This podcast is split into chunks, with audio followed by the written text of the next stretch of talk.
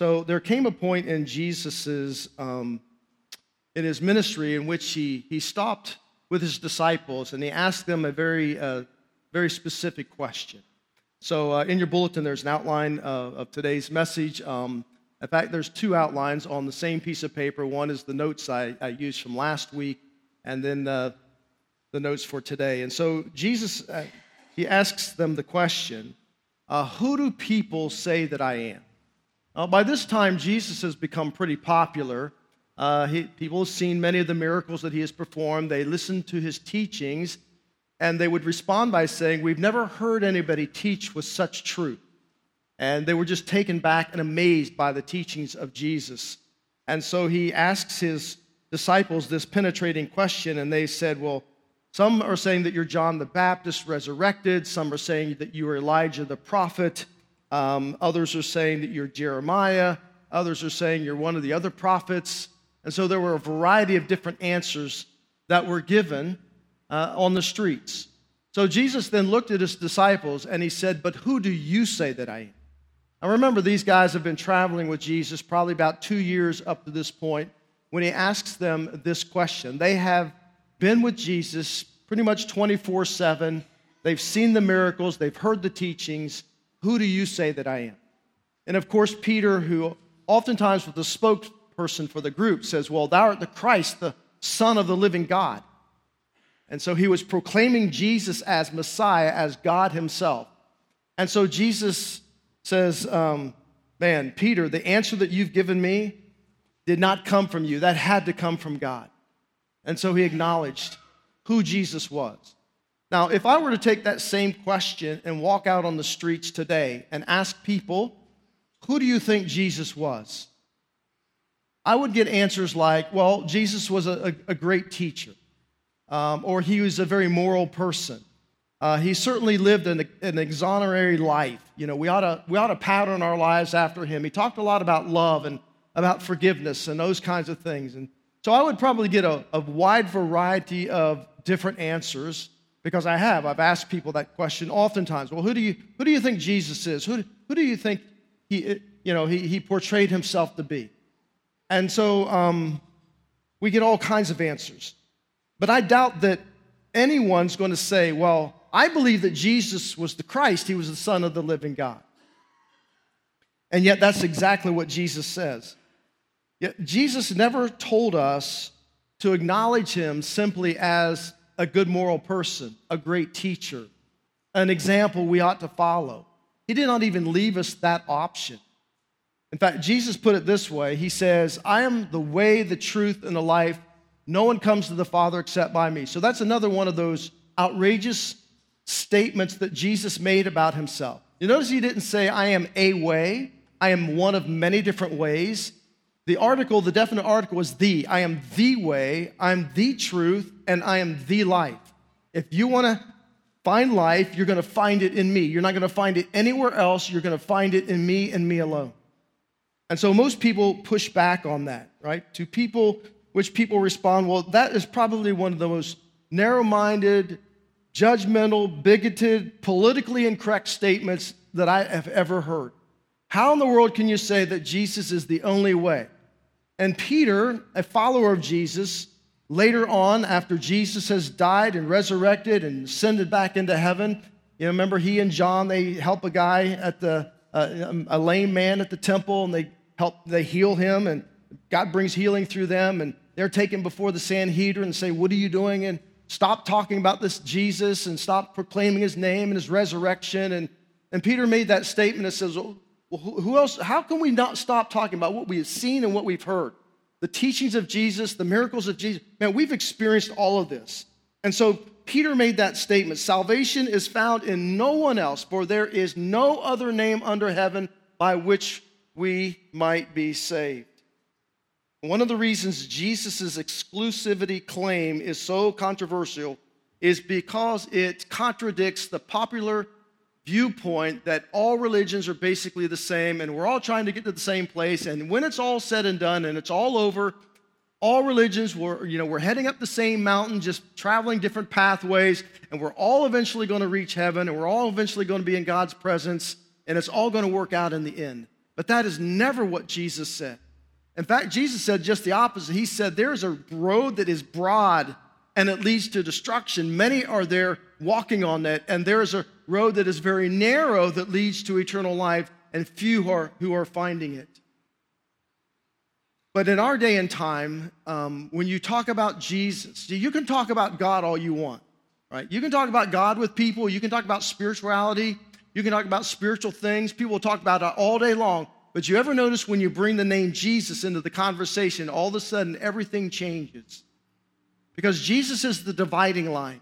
Jesus made outrageous statements about himself, proclaiming to be God in human flesh, and that he would be the only pathway by which you and I can come back into relationship with this God who created us because of our, our sin that has caused separation.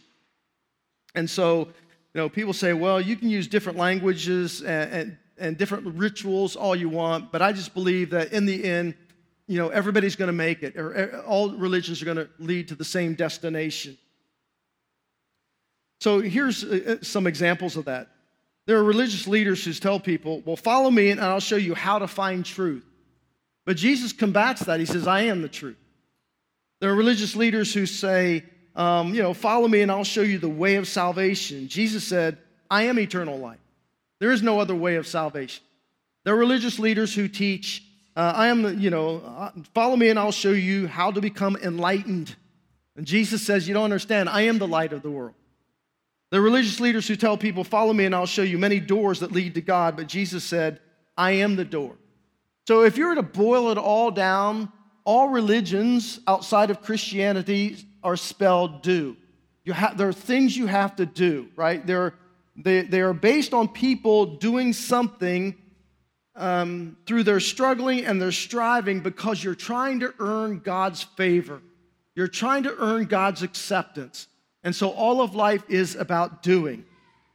It's about participating on a certain pilgrimage, giving alms to the poor, scrupulously maintaining a, specific diet, um, performing good deeds, chanting the right words, saying the Tibetan prayer wheel, a series of reincarnations, follow, you know, faithfully follows some religious drill in the attempts of people reaching out to God.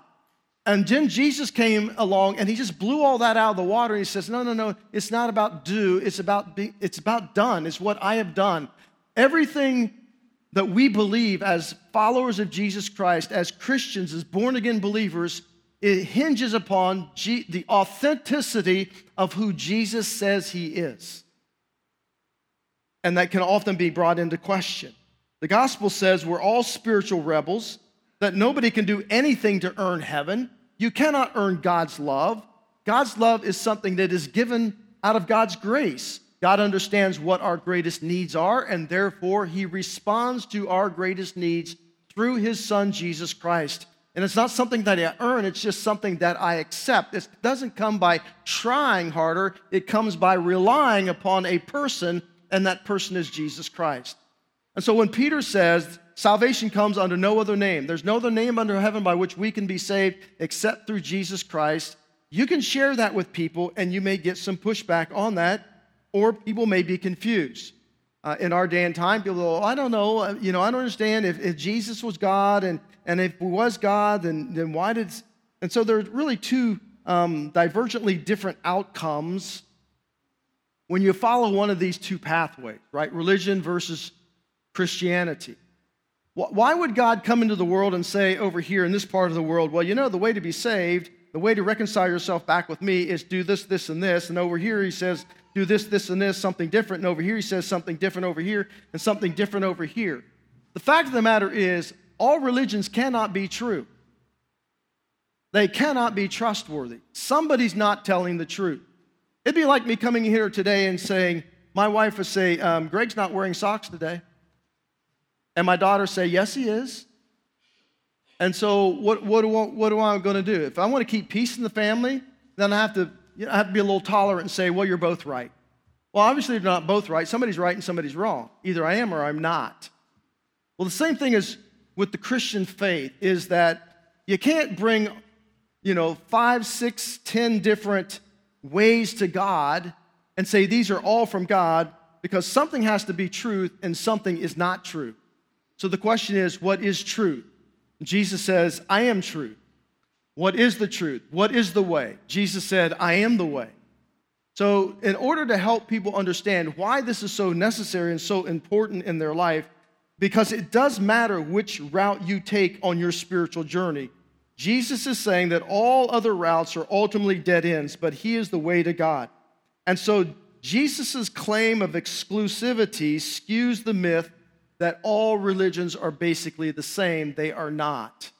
Now, all of them may teach some overlapping truths, but they're not all the same. They're not all truthful.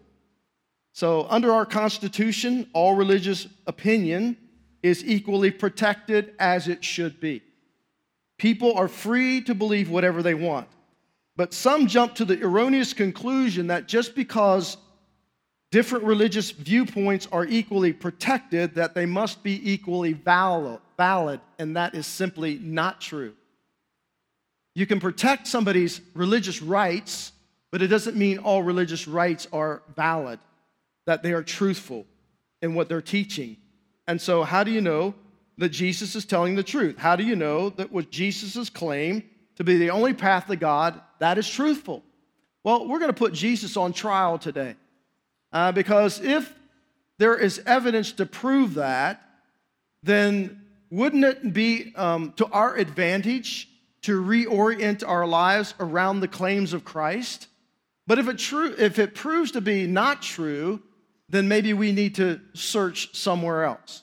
For example, if I were to come in here uh, this morning and say, I just want you to know uh, Elvis is alive. And the reason I know that is because I'm Elvis. Now, I have proof because I have a picture of me as Elvis, and I sang a song in public uh, of about three or four hundred people up on stage, and I have proof. I have a picture, and my wife was there, laughing hysterically at me.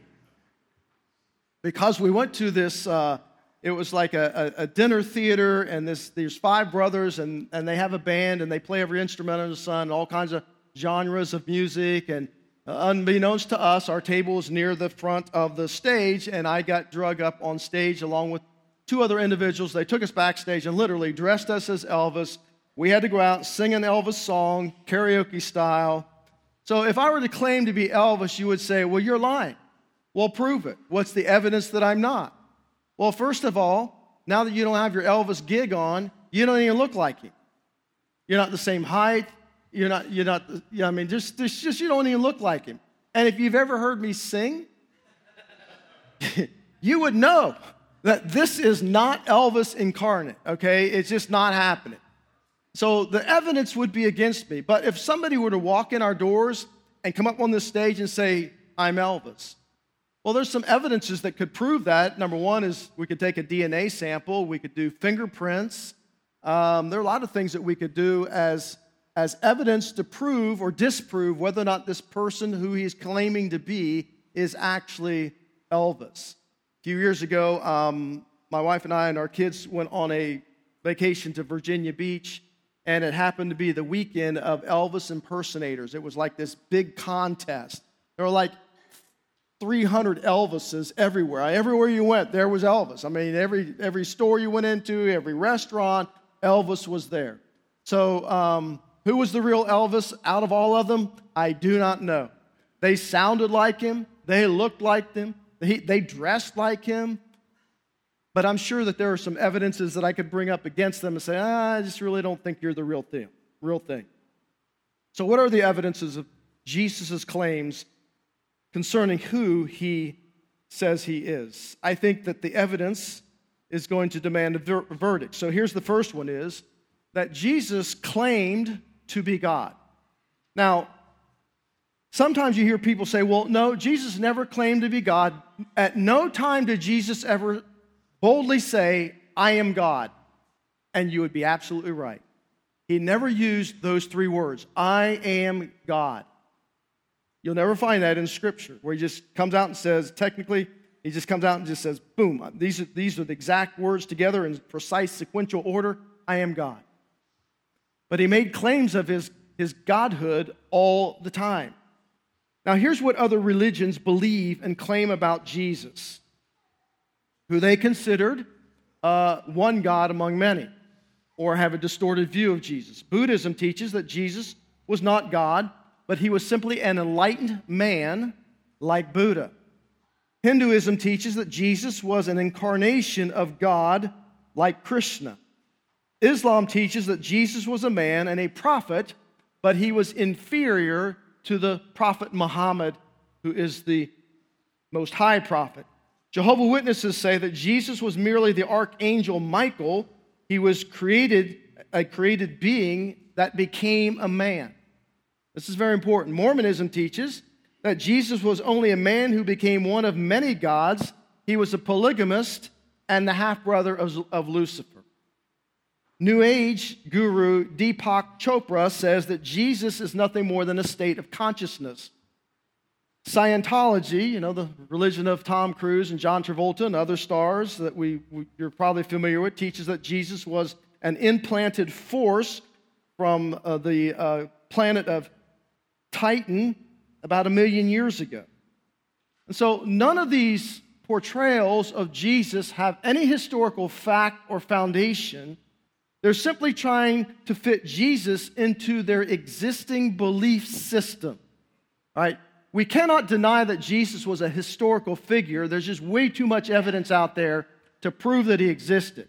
You not only have the, the writings of Scripture, you have the writings of Josephus, who was a Jewish historian, and you have the writings of many histor- historians from Rome itself. And so you can't deny that Jesus existed. So they have to figure out how can we bring Jesus into our belief system. And so you'll notice that um, Jesus is rejected as the central character in redemptive history. Now, here's what the Apostle Paul said about that. Remember, Paul was a Pharisee and uh, didn't believe in Jesus. And when Jesus ascended to heaven and the early church began to erupt, I mean, he was the persecutor of the church. He hated the church. He believed they were not a part of God's will, and he was, it was his, his job and responsibility to stamp out the church before it gained much momentum. And that's exactly what he sought to do until he had this, uh, you know, this uh, experience on the road to Damascus where the resurrected Christ confronted him said, Saul, Saul, why are you persecuting me? Well, I'm not persecuting you. I'm persecuting, well, if you're persecuting them, you're persecuting me. And Saul gets saved. He changed his name to Paul and became a very strong advocate of, of the gospel of Jesus. So here's what he says in Galatians 1 8. If anyone comes to you with another gospel other than what I gave you, or what the disciples are giving you, any other, any other gospel, what's this? Even if it's an angel from heaven who's claiming to have another gospel, let them be eternally condemned. And there are many religions that claim to have angelic visitations, and obviously the, the gospel they are portraying is not the gospel that Paul was portraying in Scripture. In fact, Paul said in 1 Timothy 4 1, these were doctrines of demons. Satan knows that it is intrinsic upon humanity to worship, right? So, what better way to keep humanity blinded to Jesus and the truth of Christ than to do so through religion? 2 Corinthians 4 4 says that Satan keeps the minds of the unbelieving blinded to the truth of the gospel and the truth of the Lord Jesus Christ. Satan's chief deception is to lure people away from the only sound source of salvation, who is Christ as Jesus declared himself to be.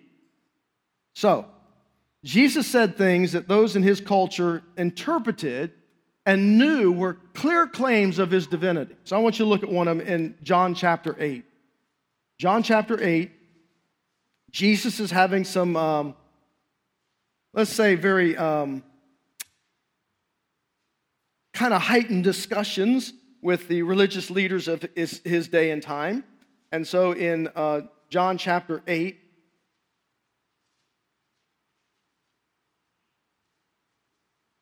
in this heated debate with some fellow Jews, they ask, Well, who do you think you are?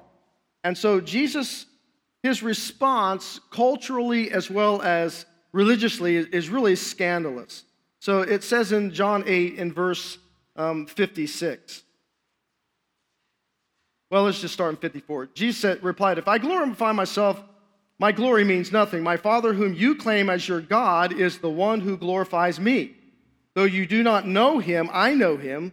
If I said I did not, I would be a liar like you. But I do not know but I do know him and keep his word. Your father Abraham. Now they've just brought up, you know, the, the, the icon of Judaism, the father Abraham, out of which the, the, the nation of Israel evolves out of his lineage. He says, um, rejoiced at the thought of seeing my day. He saw it and was glad. You are not yet 50 years old, they said to him, and you have seen Abraham? I tell you the truth, Jesus answers. Before Abraham was born, I am. I am. And so then they picked up stones to stone him, and Jesus hid himself, slipping away from the, from the temple grounds. And so, what, what is Jesus saying here when he uses the word I am? He's using the covenant name of God. The two most important names to a Jewish person is the name Elohim and Yahweh. But in the original Hebrew, Yahweh has no vowels. So they're just consonants. And even yet today, no one knows how to pronounce God's covenant name. And so even a rabbi cannot pronounce the name. And so they added in vowels in order to be able to say a name. Sometimes it's translated as, Ad- they use Adonai or Jehovah, but more likely Adonai in, in the Jewish faith, even in our day and time. And so what Jesus was proclaiming was his prior existence. He was not saying that I came into the world as a man and, and becoming God. He's saying I was God who existed even before Abraham, which was like 2,000 years ago, you know, prior to this moment. And uh, he's saying, I, existed before Abraham. I, I am. I am God. That's what they would take that statement. That's what riled them up so badly as to why they wanted to stone him. And so Jesus repeatedly speaks of himself as coming and originating from heaven several times all throughout, especially the Gospel of John. Like John 3:13 and 638 and 641, Jesus saying, Listen, my existence, I existed long before you, you came into existence, and I existed prior to this. And um, and the second thing is that he's claiming to be Israel's God specifically. Jesus isn't using like bad grammar here. So when Moses was confronted by God at the burning bush, and Moses asked the question as God was asking him to lead his nation of Israel out of Egyptian bondage, Who shall I tell them is sending me? And God says, I am who I am. And so it was the the covenant name of God. It was God, all kind of like all of his names rolled up in one. I am. I am the God. There is no other besides me. And so this is Jesus claiming this for himself. Look in John chapter uh, 10 and verse 29. We get another glimpse of Jesus' teaching and um, his self proclamation about who he is. He says in verse 27 My sheep listen to my voice. I know them, and they follow me. I give them eternal life, and they shall never perish. No one can snatch them out of my hand. My Father, who has given them to me, is greater than all. No one can snatch them out of my Father's hand. I and the Father are one. Now, I know you can't see this in the English, but when Jesus says, I and the Father are one, the word are is in the plural form. Father and I, right? We're one. But the word one is singular, one thing, one essence. In other words, the Trinity is not one God in three essences, it's one God in one essence. And Jesus is saying that God and I, the Father and I, are the exact same nature, the exact same essence. Make no mistake about it. I am claiming to be God. And so, again, their response is what? They pick up stones. They're, want, they're wanting to stone him again because he is making this claim that he is God. In John 14, 9, he says, Anyone who has seen me has seen the Father. Jesus teaches people to pray to him. And so you see this all through the, the New Testament. Stephen, Paul, John, uh, they all, you know, prayed to, to the Lord Jesus, and Jesus accepted worship and he claimed another number of titles that were used in the Old Testament alone of Yahweh, like I am the shepherd of Israel, I'm the Alpha, the Omega, I am the Almighty. I am the light of the world. I am the bridegroom. I am the giver of life. In Jesus' 52 recorded narrative, parables, 20 of those, he depicts an imagery that is typically in the Old Testament a reference to God about himself. And so, both in the Old and New Testaments, both forbid anyone worshiping anyone but God, and yet Jesus accepted the worship of nine different individuals during his three year ministry. My whole point is this if someone claims that Jesus never claimed to be God, that's absolutely false. Jesus was constantly claiming and proclaiming who he was. That is why he is the way and the truth and the life, that no one comes to the Father by him. It's why there's no other name under heaven by which a person can be saved. Because it is Jesus who is God who came to be give himself as a ransom for the sins of the world. He is the center of God's redemptive process.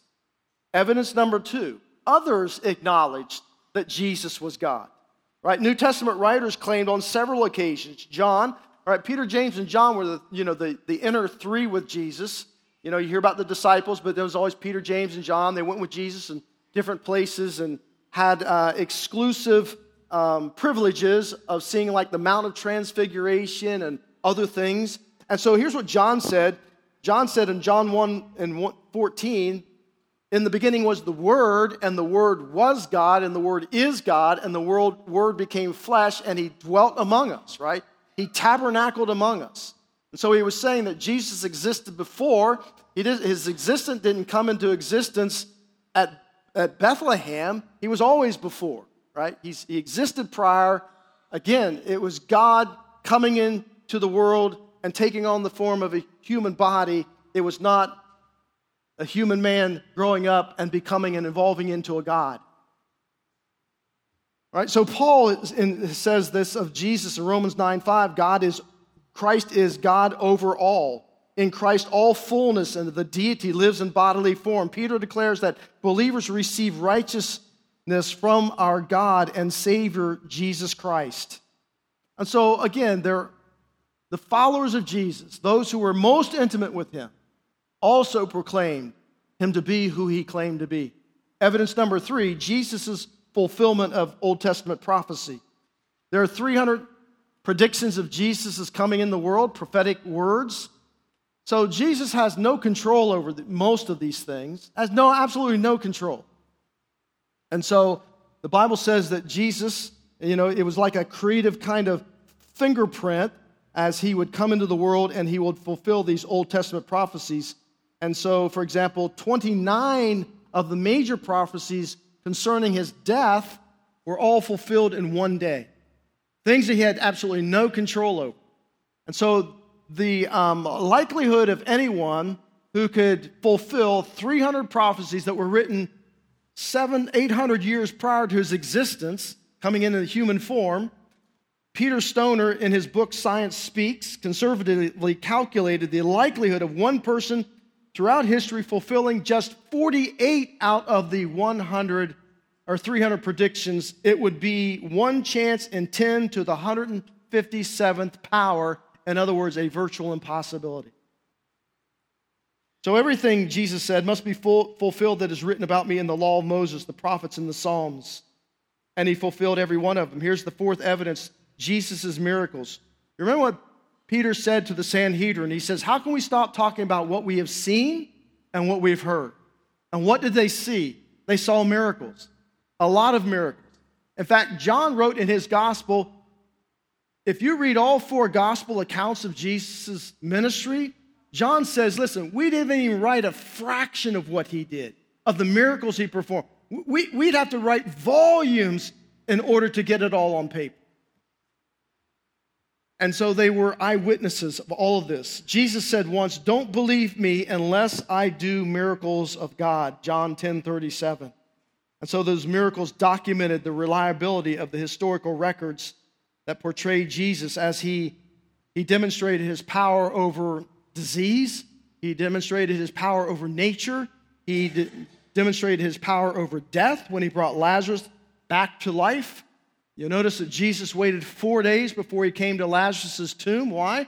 Because the Jewish people believed that the soul of a person remained in the body for three days, and it would be on the fourth day that your soul would separate from the body.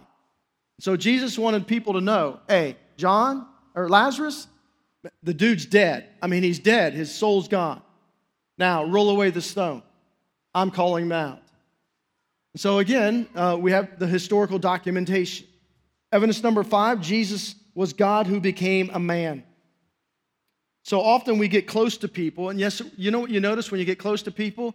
You, you notice their flaws, right? You ever gone on vacation with somebody you didn't know very well? You know them real well after you get back from vacation, don't you, right? You know all your flaws and all your bad habits and, and all the things that irritate you. Well, nobody knew Jesus more than his disciples who traveled with him for three years. I mean, closely in, in contact with him. And so, um, and, and again, nobody closer than Peter, James, and John. And John said, In him is no sin. Peter said, He committed no sin and no deceit was found in his mouth. And so, what about this fact about Jesus being sinless?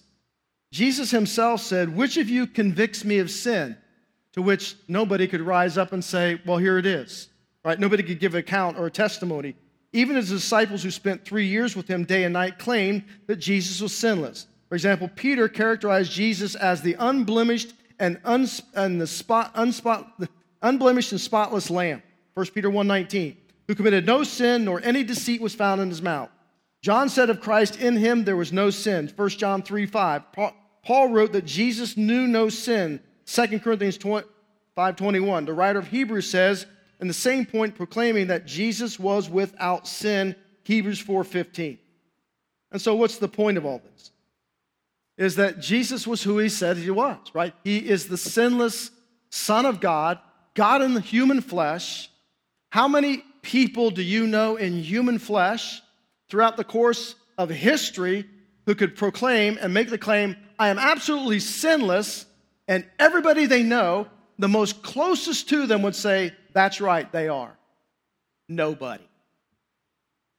Even Pilate said to those who were crying out for Jesus' crucifixion, I find no fault in him. I don't know what you're doing, but there's nothing, there is no reason why you are bringing him to this point. And so someone says, well, that might be true, but, and there's always a but, because there's always skeptics trying to disprove the claims of Christ. Uh, we find them everywhere. And they'll say, well, okay, John 14, 28, Jesus clearly subordinated himself to God by admitting, the Father is greater than I. And Matthew 24, 36, Jesus claims that he doesn't even know the date that he's going to return. Here's what he says No one knows about the day or the hour, not even the angels in heaven nor the Son, but only the Father. So, how can Jesus be God if he is subordinate to the Father and has limited knowledge? Right? How are you going to answer somebody with that? You, are telling me that Jesus was God who come in human flesh, that he's co equal with God, same nature, same essence, but yet he's subordinating himself to the Father, and he doesn't even know the date he's going to return. Limited knowledge. I have an answer for you. And you need to have an answer for people who ask that question because I've had that question asked many, many times. So I want you to go to Philippians chapter 2 because there is where we find the answer. Uh, let me just give you a real, real quick tutorial on the Trinity because that's where you find the answer to the question that is being asked. All right?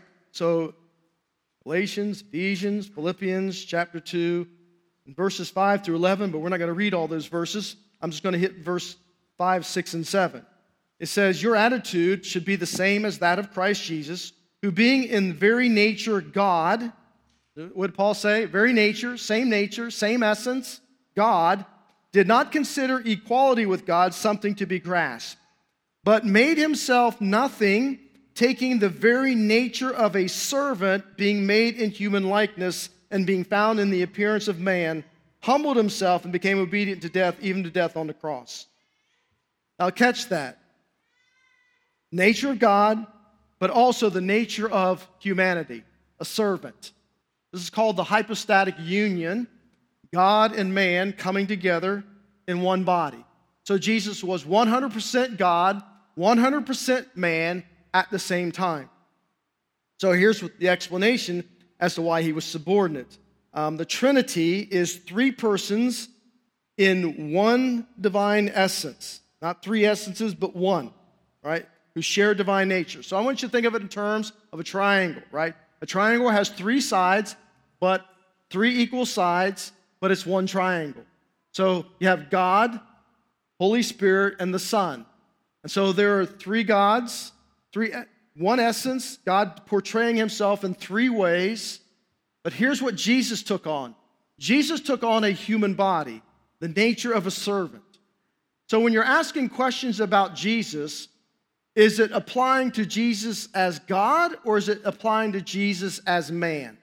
Because notice what Paul says he did. He, he considered himself nothing. He's considered equality with God something not to be grasped, made himself nothing and so there's where the surrender goes. For example, um, did Jesus know the time of his second coming? As God? Absolutely, he did. As man? He did not. Did Jesus know all things? As God? Absolutely. As man? No, he did not. Look in Luke chapter 2. It says he grew in wisdom and stature and favor with God and man, right? Uh, did Jesus get hungry? As God? No. As man? Absolutely. Did Jesus get tired? As God? No. As man? Absolutely. Here's the point is that Jesus set aside his God card. Now, at times he would exercise his right as God. For example, when the four you know, friends who brought their, their friend to Jesus and they couldn't get in the house, and they cut a hole in the roof and they lower him down on the mat, and, and Jesus looks at the guy and says, Your sins are forgiven Of course, that riled up the Jewish leaders like, hey, only God can forgive sin. Who do you, who do you think you are? He says, well, is it easier for me to say for, your sins are forgiven or pick up your mat and walk out? And that's exactly what the guy does. So, what was Jesus saying? Yes, I am God. I can exercise my authority as God, but I'm here as a human, and I've kind of set that God card aside. I may use it once in a while, but by and large, I am, I am man. I am living as human beings. And so, how could Jesus heal people, right? He, as God, he could do anything. But as a human being, he relied upon the Father, right? So he prayed like we pray. Every day he prayed. Three times a day sometimes he prayed. What? Asking the Father to bring his resources, his power from heaven to earth in order to you know, set aside the laws of nature in order to bring about healing in somebody's life. And so Jesus taught us how to live as a human being who is indwelt by, empowered by, anointed by the Holy Spirit and walking in the evidence of the Holy Spirit living itself in and through your life. And so the Trinity helps us understand what Jesus declared. The Father is greater than I. The Father and Son are equal in essence, but different in function. You know, it's just like in an earthly, earthly relationship. Okay, I'm, I'm a father.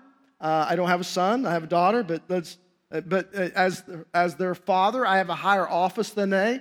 So here, just think of it in terms like this. Salvation was the plan of God before the foundation of the world. Jesus came into the world to execute the plan, and now the Holy Spirit continues the plan moving forward.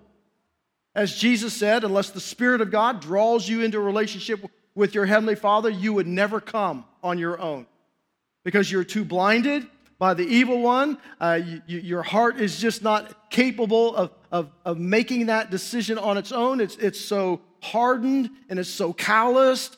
And unless the Spirit of God brings conviction about our sin, brings truth into our lives, enables us to see the truth for what God has said is truth and who Jesus is, we would never even look his way.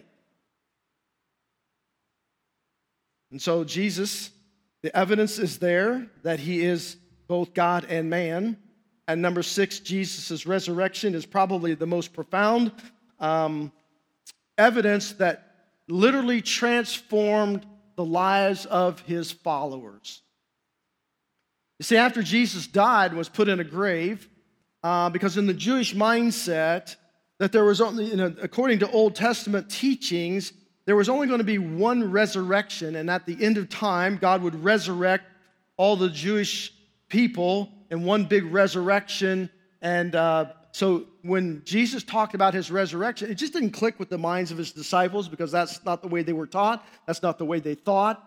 And they didn't think, you know, Messiah was, you know, had always been taught to them he's going to come and, you know, as a, as a um, like David personified, he's, he's going to break the yoke of Rome and he was going to be a warrior kind of Messiah and, and all these things. And so when Jesus talked about his death and his burial and his resurrection, just never really clicked for the disciples. And so, what happened after he was crucified and put in a grave? They're scared, right? They're scared to death. They hide themselves, they're, they're behind closed doors. But when Jesus made his appearances to them, which he made 12 appearances over a 40 day period of time, sometime up to groups as large as 500, then all of a sudden they believed. They, they, they just like transformed them from these scared little, you know, rabbits in this, in this closet to these, you know, once they were indwelt by the Spirit, like they were just like, boom, you know, the transformation because of Jesus' resurrection and the empowerment of the Holy Spirit over them, they literally begin to transform the, the known world in their day and time. Now, there are a lot of people who have tried to object to Jesus' um, resurrection, which I find highly um, comical. Because again, there were many writers, uh, historians in Jesus' time, even out of the Roman Empire, and Josephus, who was a Jew, uh, who wrote about Jesus' resurrection. Nobody, nobody in that day and time, because when you have the writings of the New Testament, uh, the, especially the gospel, it's like within 25, 30 years of Jesus' life. If anybody wanted to refute the resurrection, all they had to say is, Yeah, you're lying, you're lying, you're lying. But nobody could do that because, man, the eyewitnesses were still alive, right? It's only as time goes by that you can start refuting things. Like there are people in our day and time who say, well, you know, the Holocaust never took place. That was a figment of people's imaginations, and how can you prove that? And, you know, all kinds of things people say, well, that never happened, that never took place. Well, George Washington never lived. How do you know he lived? Well, I, I, we have historical evidence. Well, how can you trust the historical evidence? Are you able to trust the historical evidence? Maybe they're just lying about that. Maybe they just made it up.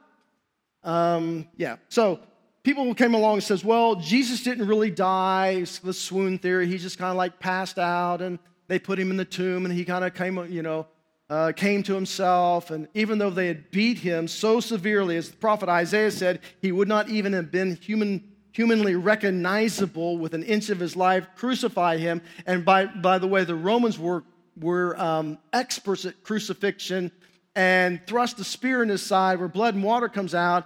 And even Pilate sent and said, Hey, make sure the guy's actually dead. And so they did. And Joseph Arimathea takes the body and, you know, puts like 75 pounds of, of uh, oils and, and spices on the body, puts him in it. But Jesus, you know, just kind of woke up and then somehow rolled that stone away and got beyond the elite Roman soldiers who are out there guarding the tomb. And then he would come into his into the presence of his disciples, a just absolute bloody mess, and say, I've resurrected. Really? You look like you're dead, or should be, or still are. And so, I don't know anybody who really considers that um, in this day and time as being, um, yeah, as being authentic. Uh, you know, like again, Josephus, Tacitus, Thallus, uh, even the Jewish Talmud uh, which is not source friendly to Christianity, uh, spoke about the resurrection. Second ob- uh, objection is well, somebody stole Jesus' body. Okay, well, let's just put this to rest. If somebody stole Jesus' body and now they're out there like saying Jesus is alive, Jesus is alive, Jesus, you could have stopped Christianity dead in its tracks, just bring the body lay it in the street say, here he is. But nobody could do that right? Because nobody had the body. So they claim, well, the disciples stole it, or let me ask you a question. Do you think that the disciples would be willing to give their life for a known lie? Right? People will give their lives for what they think is truthful, but it's actually a lie because they don't know any better. But somebody, a known lie, you're not going to lay down your life for that. And yet, every one of the disciples except John was martyred and, and martyred, you know, by beheadings and, and um, cru- upside down crucifixions. All they had to do is say, Jesus, it's a hoax, recant their faith in Christ, and they would have been set free. Nobody's going to give, lay down their life for a known lie, a hoax, like, oh, we made it all up. Um, then there's another objection. Well, they went to the wrong tomb. Um, really? I, I, you don't think Joseph of Arimathea knew where his own tomb was located? Uh, and then there's one, is a big one as well. The disciples just borrowed the idea of resurrection from some other um, old writings and myths and things that were going around. You know that the documentation for the existence of Alexander the Great, who only lived to be 33 years old, but by that time had conquered the known world, most of it, not all of it, but most of it, that the documentation that we have on him is very, very sparse. We have no sources from his lifetime or soon after his death. We only have fragments of two works um, that were written 100 years after his death. And so we base virtually everything we know about the life of Alexander the Great from a historian who wrote three to 500 years after his death. And yet nobody questions that. But we have, and we'll get into this later, New Testament documentation. We have over 5,000 manuscripts and uh, that are dated within 100 years. And of course, you have the writings of the New Testament date within 25 to 50 years of Jesus' life, and yet everybody wants to question that. So I think that the evidence here demands a verdict. So the verdict is simply this either Jesus lied about who he said he was, or he was just a lunatic. I mean, there were a lot of would be messiahs in Jesus' day and time who were, by the way, crucified and all of their followers by Rome uh, because they, they viewed them as insurrectionists, and, or he's, he's Lord, he's telling the truth. So you have to make a decision. Everybody has to make a decision. I can tell people all kinds of things. I can show you the evidences. We can go through scripture, but push comes to shove, you have to make a decision. It's kind of like going to the doctor and he finding a lump in your body and he says to you during your examination, you know, he finds this lump. You've got one of three things you can do. You can either trust him completely and proceed with whatever treatment he recommends, or you can mistrust your doctor completely and accuse him of either being incompetent or just give you an outright lie, or you can react with a mixture of faith and doubt. You know, you want to believe your doctor, but you're not really fully convinced, and so you need to get a second opinion and third opinion, fourth opinion. Evidence always demands a verdict. Who are you going to trust? You're going to trust Jesus, who was God coming to earth to take on the form of a human body, so that through his death, burial, and resurrection, we do have an authentic pathway to the Father who created us? Or are you going to trust in some other religious pathway or no religion at all? The choice is up to you. As Jesus said, I will never kick down the door of your heart, but here's the evidence you've got to decide. And I've heard many people say, well, I have no need for God. Or there must be a catch to this. It can't be that easy. There's just too much to give up. Or, you know, I'll do it later, you know, when it's a more convenient time. It's kind of like, you know, pulling gift cards out of your car that were in there for five years and find out they're expired, right? You know, you just, you know, you're putting things off. You have to make a decision. And the Bible says that today is the day of salvation. You have today, you may not have tomorrow. You may have tomorrow, you may have next week, you may not have next week. I don't know. My sister was 18 years old when she stepped into a car, or 20 years old when she stepped into a car thinking she would return home from Christmas shopping and never made it back. You never know the date that is stamped on your certificate of death, but God does. He's provided the pathway, come into relationship, and it's found only through Jesus. So, Father, we thank you and praise you for giving us, um, Lord, really just evidence that is remarkable we may find it a little boring at times, but it is remarkable about how you have so authenticated what you have come into this world to do. So when you made that statement, I am the way, the truth, and the life, that no one comes into the Father by except by me, then Father, we can trust in the words of your Son Jesus, our Savior and our Lord. And Father, I pray that each of us who claim the name of Christ, who are followers of Jesus, that, Lord, we would choose to reorient our lives around his claims, that it would make a difference, a true difference, that we would be awakened to the blessings and the spiritual blessings that are, through, are, are ours through Christ. Father, we just wouldn't talk about peace, that we would have the peace of Christ that surpasses all human understanding. We wouldn't just talk about wisdom. Father, we would rest on your wisdom. We wouldn't talk about love. God, we would authentically love as you love, Lord, that there would be such a transformation in our lives that we would have a faith that is worth following. And I pray that for our, every person here today. I pray for those who, Lord, are just kind of teetering on the line. Am I going to believe Jesus? I'm not going to believe Jesus. I'm going to believe him. I'm not going to believe him. I really don't want to give him my life. I really don't want to give that up or this up and whatever's holding them back, Father. I just ask your Holy Spirit, come, do what He can do, only He can do. And it is to draw them to your love, your grace, your kindness, to your graciousness.